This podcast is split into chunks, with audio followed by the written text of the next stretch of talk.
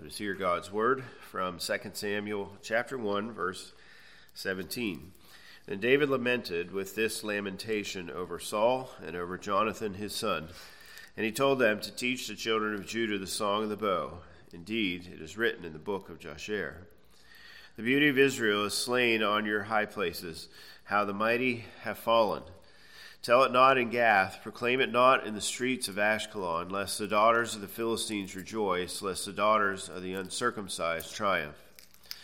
O mountains of Gilboa, let there be no dew nor rain upon you, nor fields of offerings, for the shield of the mighty is cast away there, the shield of Saul, not anointed with oil. From the blood of the slain, from the fat of the mighty, the bow of Jonathan did not turn back, and the sword of Saul did not return empty.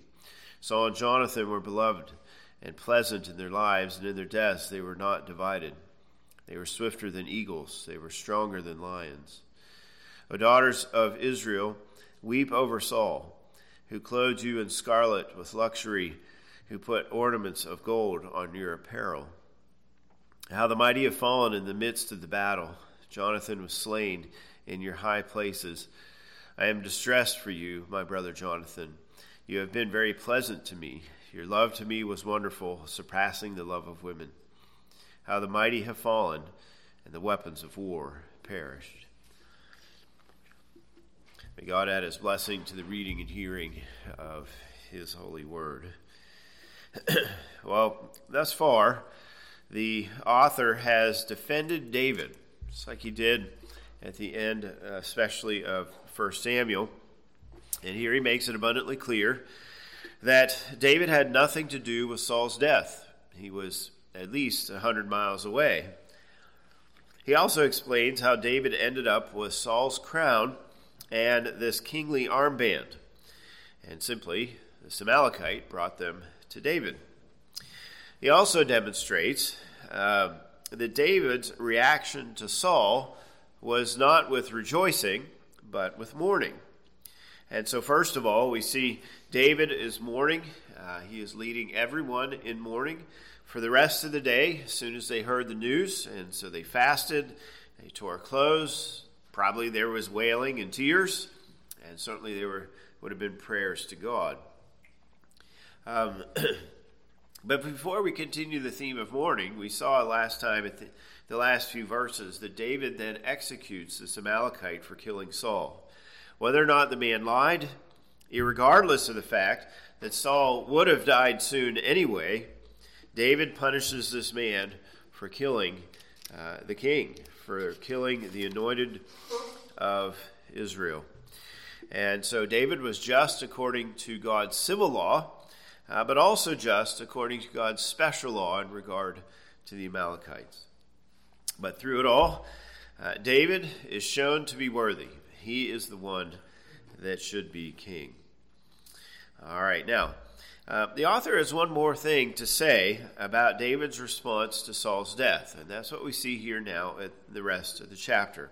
Notice that David did not rejoice, he mourned, but he didn't also just mourn for a few hours he wrote this lament so that all Israel would mourn.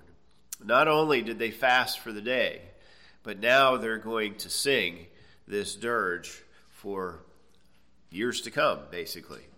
And so you could put it this way David mourned immediately, but he also is going to mourn perpetually.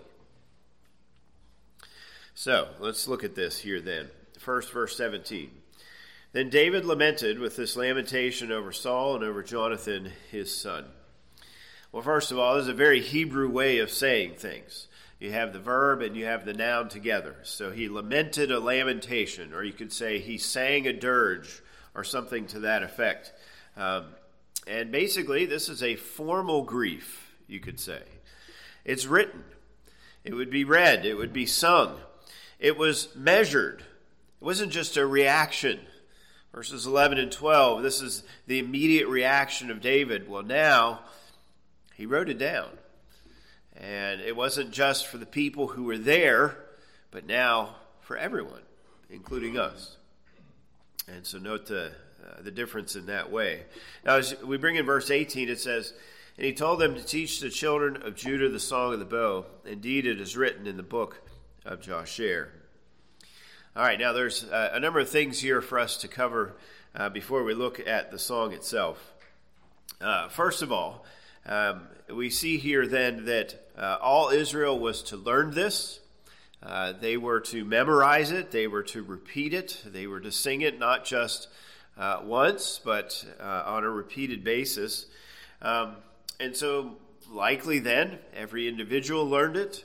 Maybe they sang it on the street corners. The tabernacle choir put it to music and sang it, and so on. Um, and if he were living today, surely it would have been played on the radio. Maybe they would have made T-shirts with "How might the mighty have fallen" on the front and a bow and arrow on the back, or something to that effect. Simply, Saul is being memorialized. Jonathan and his life and death are memorialized. Obviously, it's done here, but we are told it was also done in the book of Jasher. Now, let's turn just a moment to uh, Joshua chapter 10. Um, there is one other place in the scriptures that make mention of this book. And um, uh, in chapter 10, remember, this is uh, when Joshua was leading uh, Israel against the Canaanite armies and so forth. And uh, notice then, especially down in verses 12 and following, we see about um, the Amorites and the sun standing still uh, there over Gibeon and, and so on. and at the end of verse 13, uh, it says, Is this not written in the book of Jasher? Assumed answer, yes. So the sun stood still in the midst of heaven and, and so forth, right? So this event in Joshua is written down in the same book as now this song. So um, that teaches us a few things. Uh, obviously, it says it was recorded there, but do you see that there were other books uh, besides the scriptures uh, that um, recorded different events in the life of Israel? Um, and so, first of all, notice that even in a culture that was largely oral, there were written things. And this is, of course, very significant for the development of culture uh, the development of language, and so on and so forth. And so we see here there are other written sources besides the Old Testament. Uh, they weren't just an oral culture, they were a written culture uh, in certain ways. And so there were things outside of the scriptures, and yet this is what God wants us to know. If we were ever to find the book of Jasher, uh, that would be incredibly interesting, wouldn't it? Uh, but this has the authority. Anything in the book of Jasher that is the same as the Old Testament, we would say, okay, this has authority. But something that may be different, we would use it for historical purposes, not for authority purposes, like we do the scriptures. Um, so, anyway, just a, a, brief comment in that way. Um, and then this um, the informal, you might say, the momentary grief of verses 11 and 12 now transitions here. Possibly, David wrote this song during the afternoon of his fasting and wailing and weeping and so forth of that particular day. Maybe he wrote it later, you know, a week later, or something to that effect. We don't know. Um, but David is communicating, and thus the author is communicating here, that David did not just show grief for a brief t- period of time, but he spent hours perfecting grief, you could say. And so notice what this um, would inst- instruct us to do in the time of loss. Okay? Uh, many of us here, of course, have lost loved ones, and there's an immediate grief, isn't there? Okay? but then there's more of a measured grief, a long term grief, if you will, something that we think about for days and weeks and months to come. And, and here we see uh, this song is, is, is designed to do that. Uh, in our culture, we. Um, it's okay to momentary grieve, momentarily grieve, but we don't really emphasize the ongoing grief, other than to say, we understand that it takes time and so forth to deal with those things. Um, but here we see it in this way. Now, as as uh, we read through this lament, some people have tried to make the case that this is the best lament ever to be written. We do have laments outside of the scriptures uh, from the ancient world. We have laments in other parts of the scriptures, like in the Psalms. And some will, will rank this one as first. And uh, I'm not sure I'd go that far, but it certainly is, is uh, very well done. So, through uh, these things, then, again, we see that the author is proclaiming that David is not glad that his enemy is dead. He is not rejoicing that Saul is gone, but um, he is mourning. All right, now, um, let me uh, point out this. It says here that the, the children of Judah were to sing this. Uh, this is likely the case initially, that initially the sons of Judah would sing because obviously that's where David begins to rule as king. But uh, note verse 19 talks about the beauty of Israel and in verse 24, it talks about the daughters of Israel. And of course, we have this recorded for us. And so David is acting as king, not just over Judah, but over all Israel. He's beginning to do that, even though the people didn't accept it right away, at least not all of them. And so this uh, song here is for everybody, and uh, certainly something we could even uh, use to uh, to guide us. All right, now, obviously, as I said last week and I've said so far today, the, the emphasis is on Saul. That's how David begins. Uh, but he is also mourning for Jonathan. And so we'll look at that in more detail next time in verses 25 and 26. But notice this description of Jonathan. Uh, here in verse 17, it says, Jonathan, his son. excuse me, if you go back to verse 4, we had the same thing there uh, toward the end of the verse. Uh, the man informs him that Saul and Jonathan, his son, are dead. In the next verse, how do you know that jo- Saul and Jonathan, his son, are dead? And then also down in verse 12, they fasted for Saul and for Jonathan, his son. What? We, we all know that Jonathan is Saul's son. Why is it said four times here in these verses? Well, I think there's probably two things here. First of all, Jonathan was supposed to be heir to the throne until Saul sinned it away. God said no. But here, Jonathan, uh, his son, is highlighting the fact that now David is king, not Jonathan. And so it seems like that's part of what's going on. Even though Saul refused to accept it, Jonathan did accept it. You remember from 1 Samuel. And he even promised David that he would never try to claim the throne.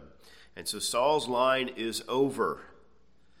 And so this repeated description of Jonathan reminds us of these things. And as we turn to chapter 2, we're going to um, uh, see the point that not everybody, including Saul, accepted it. We'll see that with Ishbosheth. Um, the other thing may also point us to why uh, the song receives its particular title. Um, uh, notice here in verse 18, the New King James says, the song of the bow, uh, but the song of is in italics. Uh, that's because the Hebrew is a bit awkward here. Uh, it doesn't specifically say the song of, it just says the bow. But most likely, we should take this to mean the, the name of the lament. And so, why this title? Well, even though David is lamenting for Saul, he's especially lamenting for Saul's son, Jonathan.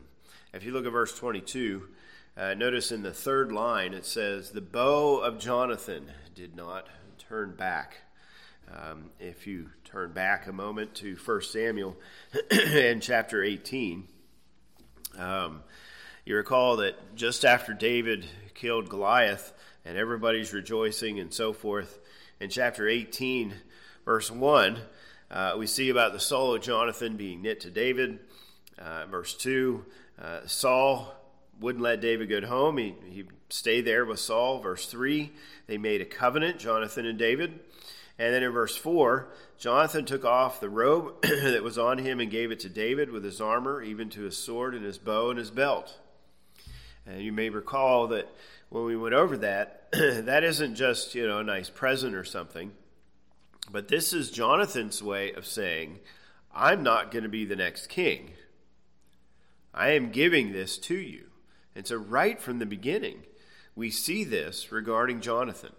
He had an idea that David would be the next king, and certainly over time, that idea became much more clear. But with the reference here to Jonathan and his bow in chapter 18 and the things that we see uh, even here in the song itself, uh, that's likely why it uh, received the name.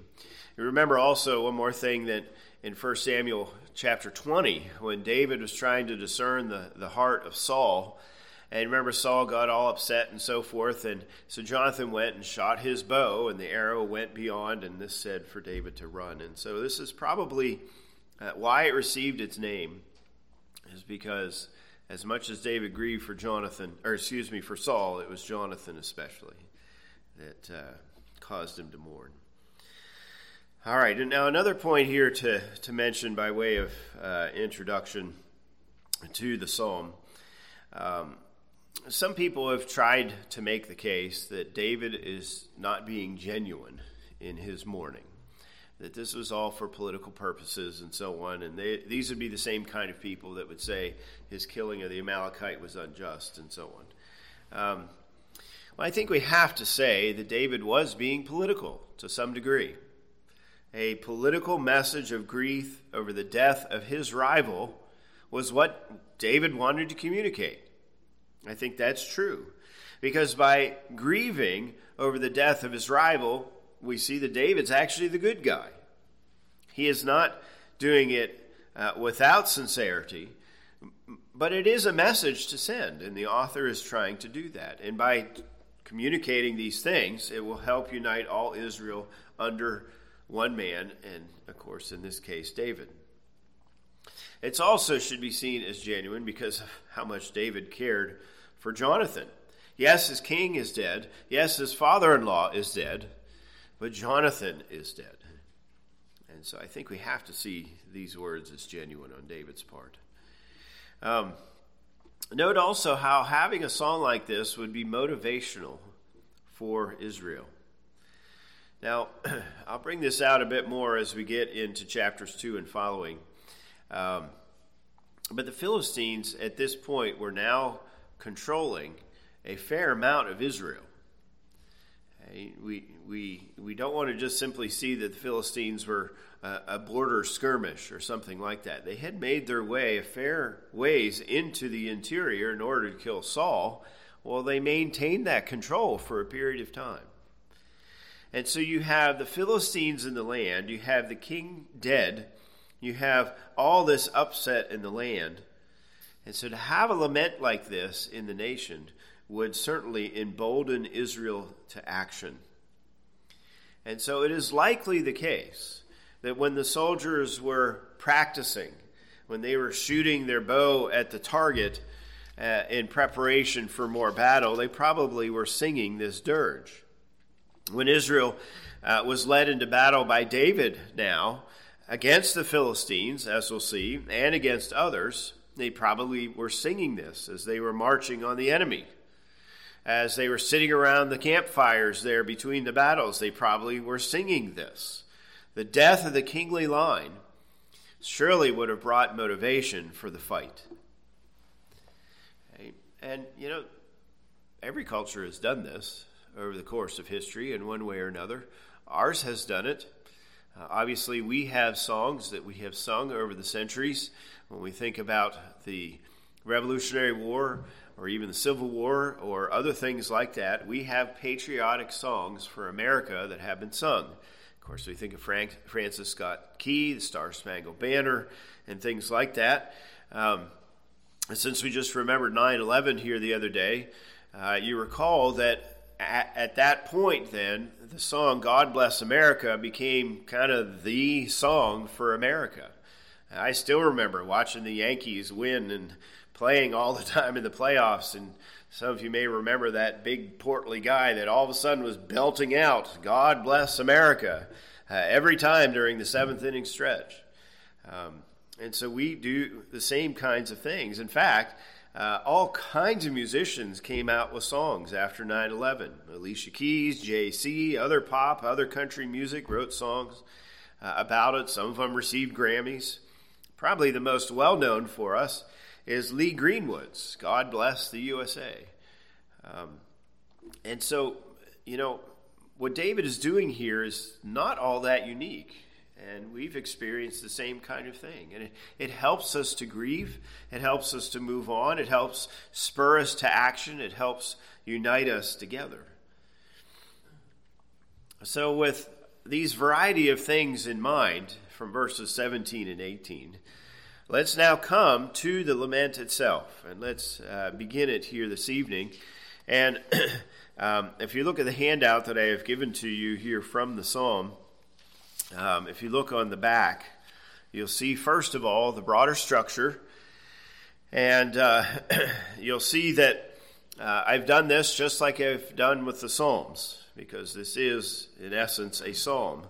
And as I've done, I've given to you uh, the Hebrew. Um, and for those of you who are interested in the Hebrew, you can look at it. Uh, for those of you who aren't, that's fine. Um, I've given to you my translation again to try to bring out uh, some of the nuances of the language and also to highlight the flow of thought. I've tried to point out some of the poetic elements and, and so on here for you too. Now, let me read, before we look at the structure, let me read this here. This is from Joyce Baldwin, and this is her paragraph right before the, the song itself. She says, All poetry is best appreciated in its original language. And the subtleties of Hebrew make this especially true of Old Testament poems, which rely for much of their effect on assonance, brevity, and wordplay. Okay? And so the wordplay would be your parallelism. Uh, brevity, many times there are fewer words in Hebrew than in English, and even just in a regular Hebrew sentence or verse. Uh, and then, of course, the assonance, that would be the, the sounds that you see in the language. And she says this since none of these can be reproduced in another language. That may be a bit strong, since most of these things, maybe, cannot be reproduced in another language. Some technical explanation is unavoidable if the force of the Hebrew is to be appreciated. And that's, that idea is what has motivated me in terms of doing this for the Psalms and now doing this here. Um, and so, this way, we can look at the words in a, in a uh, more thorough way and not just look at the ideas, which is what so often happens when we translate from one language to another in, in its poetry. Um, so, anyway, with that in, uh, briefly in mind, let's now look at the structure. And you'll see that the first outline, uh, you have verses 19 and 27 going together. You see the opening and then closing lament. We have this refrain. Uh, and then in the middle, we see first uh, verses 20 and 21 uh, go together, and then 22 to 24, the blessings of these two men, and then we see the lament.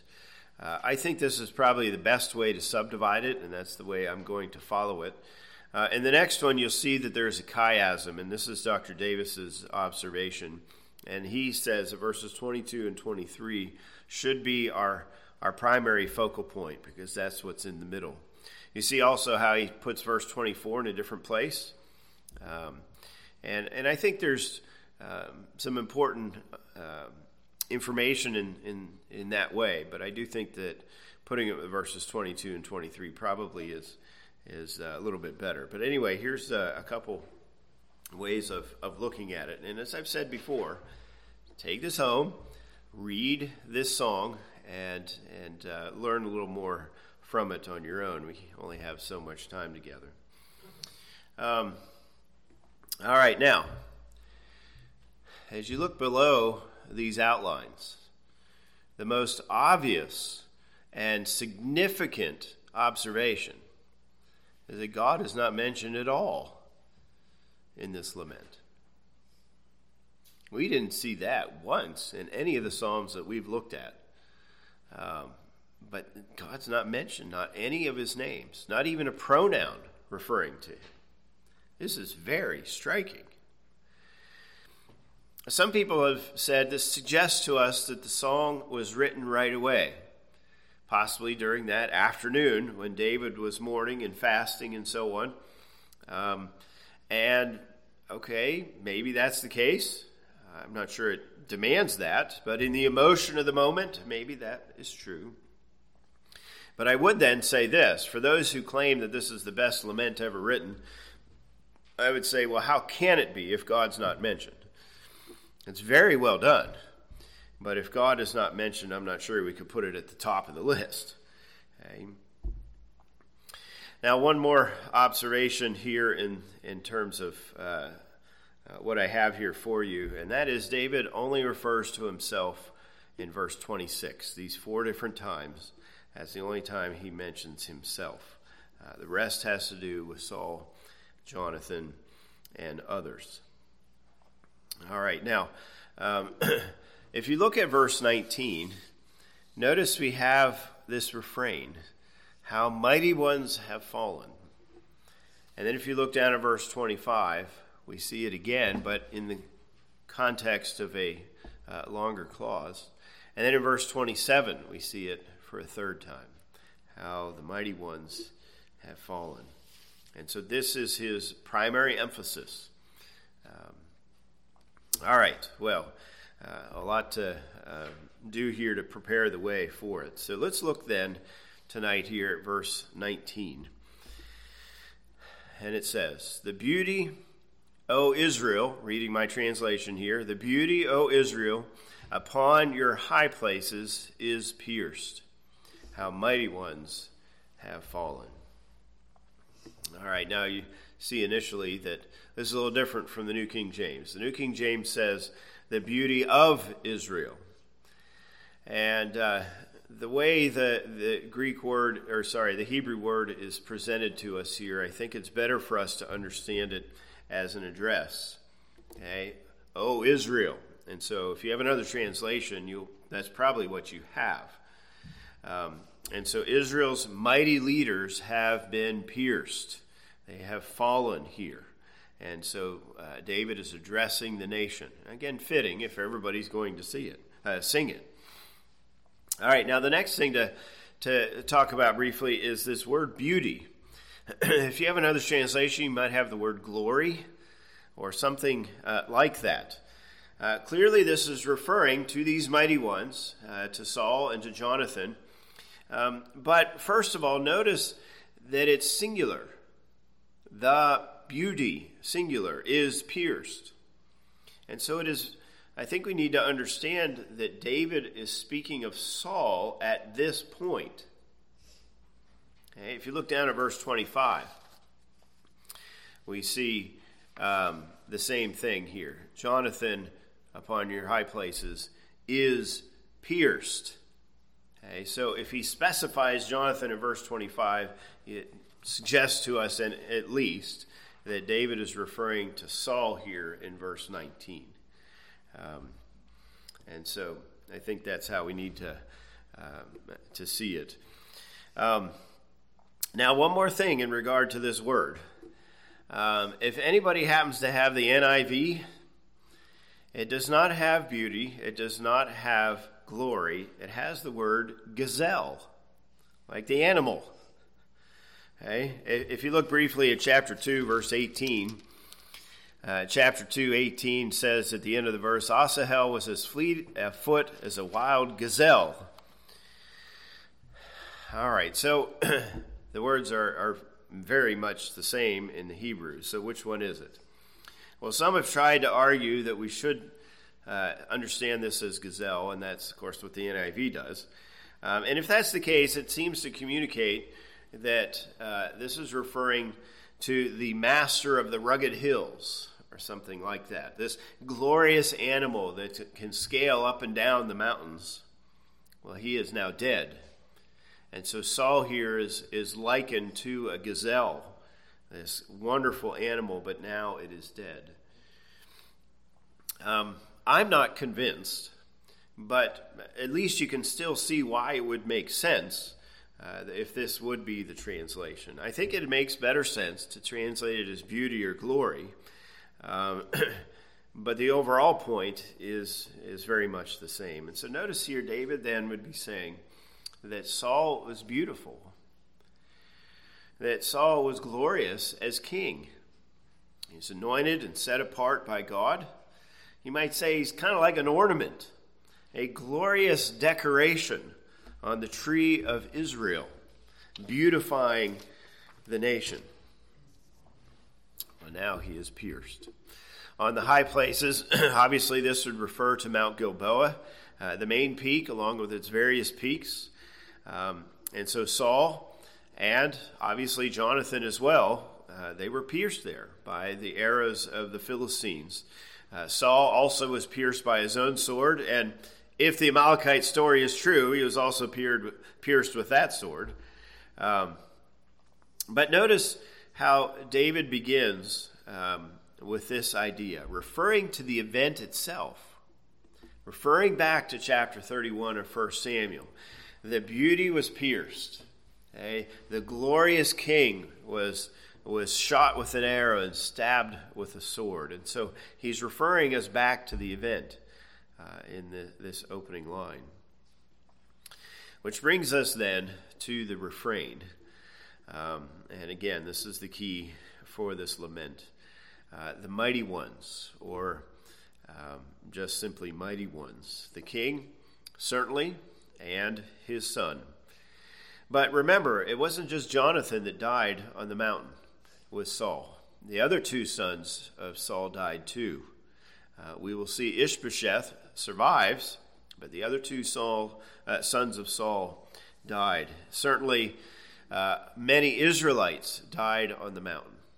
And so this is why we have mighty ones, plural. If the first line is referring to Saul specifically, this line clearly expands it to everyone uh, who died.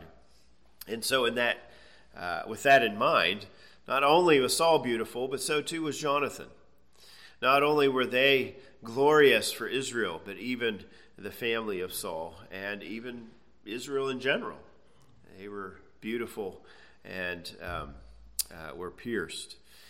Um, all right, so David here then is calling on Israel to lament their death. And in this refrain, you see it, it's only three words in length as you look at the, the Hebrew there. It's uh, kind of short and sweet, you could say. It's brief, it's pointed, and it captures the horror of the situation.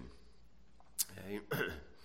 um, now, uh, let, let's step back here a moment and think about it like this. When mighty ones are on high places, usually they have the advantage, don't they? And we often hear people say, well, if you have the high ground, you have the advantage over your enemy. And so this is why, right, castles were built on the tops of, of hills or mountains and walls were put around and so forth. If you have the high ground, you can defeat an enemy trying to come up the hillside because you can shoot down on them or throw rocks down on them or, you know, whatever it was.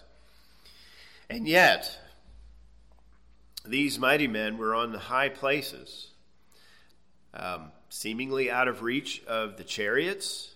Remember how the Philistines were well known for their chariots? And so they can't go up the high places. They could go up a certain amount, but they can't go up as far as, as uh, uh, the top. And so you would think then that Israel would have success, right?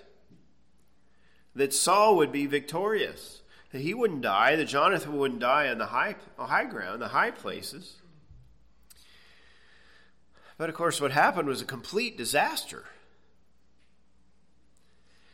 And the fact that David words it this way, I, I think, is a subtle way of indicating this point. Okay? This is so um, grievous not only that the king died, not only that Jonathan died, but they died in a way that really they should have won because they were on the high places of Mount Gilboa. They were not down in the valley where the chariots could have such an advantage. Now, David certainly does not expand on this. David does not refer to the sin of Saul here in this lament. But in this opening line, we are reminded certainly of 1 Samuel chapter 31 And First Samuel chapter 31 followed all of those things that led up to it, which certainly taught us that the reason why Saul fell is because of his sin. And so, with that in mind, let's refresh our memory on Saul's sin here just briefly, and I think this will help segue us into chapter 2 as well. So, let's turn back to 1 Samuel chapter 13. okay, 1 Samuel 13. You may remember that chapters 8 to 12 go together. And so the first chapter outside of that grouping talks about Saul's sin. And uh, you recall that he was uh, called to fight here against the Philistines. Remember, Jonathan had attacked them, and the Philistines came up and such with all these, these men, and everybody was afraid. And Samuel had told Saul, You wait till I come. I'll offer a sacrifice, and then we'll go into battle. Remember, Samuel was delayed. And so Saul took matters into his own hands. And so in verse 14, remember these words But now your kingdom shall not continue. The Lord has sought for himself a man after his own heart, and the Lord has commanded him to be commander over his people, because you have not kept what the Lord commanded you. It's because of Saul's sin, he could no longer be king. Okay? But in particular, it's his kingdom that will not continue in this, in this uh, particular verse. In other words, there would be no son of Saul on the throne. And so Jonathan or any of the other sons of Saul would not be king. Okay? And that someone else, of course, is David. And if you turn over to uh, chapter 14, of course, you see Saul's sin there with preventing people from eating and so on. And then in chapter 15, this is where David, or excuse me, when uh, uh, uh, God told Saul to kill the Amalekites, and he didn't do it completely. He spared the king, and so on. And if you look at verse 23, uh, Samuel speaking, For the rebellion is as a sin of witchcraft, and stubbornness as an iniquity and idolatry. Because you have rejected the word of the Lord, he has also rejected you from being king. So we go from the kingdom now to the king himself. And so Saul's like, oh, no, no, you know, I've sinned and so forth, and so forgive me, and so on. In verse 26, I will not return with you, for you have rejected the word of the Lord, and the Lord has rejected you from being king over Israel. Remember, Saul grasps onto Samuel and tears his robe. And so, verse 28 the Lord has torn the kingdom of Israel from you today and has given it to a neighbor of yours who is better than you. and so at this point, not only would there be no descendant of Saul on the throne, but now Saul is rejected as king. Add to this how he went to the necromancer, killed the priest at Nob, chased down David. Uh, Saul, in the place of advantage, on the high place, away from the chariots. Okay? He died. And so these are the sins, and this is why the mighty fell at the place of advantage and safety. God finally brought about these promises of judgment. Now, I know I'm adding to the lament here, but this, can you say, adds to the lament? okay? Not only is Israel grieving the loss of their king, but they're grieving the loss of their king because it really didn't have to be this way. It was because of Saul's sin that all of this awful uh, situation took place. It should have been that Saul had transferred the uh, authority over to David. Or if you go back another step, it should have been that Saul should have been blessed to the very end, but he wasn't. Okay? And so this is a great grief when we think about uh, the sin of, of, of Saul. Okay? All right, now um, let me step back then from this emphasis on sin. And as I said a moment ago, this will help us to transition to chapter 2 and remind us uh, of these truths. But uh, let me step back here in this way. um, this still is, for all of Saul's fa- failures, he still was the king. He still was the one that God had placed there. And now, the leader of Israel was dead. Okay. Now, we've been a nation long enough that we've had our own leaders die too. And we think, of course, of Lincoln, you think of Kennedy, or even Garfield or McKinley. Hey, uh, it, it's a big deal for a nation when the leader dies. Now, in ours, of course, we have separation of power, and we've had a number of people who have died in office as senators and representatives and, and so on, too. Uh, it's a grief to a nation when its leaders die, even if that leader is not such a great leader like Saul. If Biden were to finally keel over and they can't prop him up anymore and so forth, you know, that's still a grief to our nation. And, uh, and so this is the context. Let's apply it more uh, locally. If we think of uh, our elders dying, and of course, since I've been here, uh, John Voga has passed away, uh, Bill Van Dyke has passed away. Right? When we think of our, our elders, our leaders dying, this is a great grief to a church. When uh, our uh, parents or grandparents pass away, certainly this is great grief. Um, I'm sure, Stan, you guys are missing your dad, especially today. You know, it's a great grief when these things happen. And so, when um, we come to this, let's have all the background of Saul in mind and all of his sin and all of his mess. But let's also learn here about grieving. Death, sin, judgment, all of it is not good. It's not according to what God intended for us from the beginning. And so when we grieve, okay, let's, if you will, add to this lament the idea that our only hope is in God. Our only hope in the face of loss and sorrow is God's grace, trusting in God's plan, trusting Him as we grieve. Okay, so, um, anyway, so, you know, Stan, I, I mentioned your dad, obviously, Darlene, your mother. And I've, I've thought that so many times with, with my mom, wishing she were still here, or my grandparents, or whatever it is. Um, and so we're just starting on this, but may um, we apply these thoughts of David in our own grief uh, here today.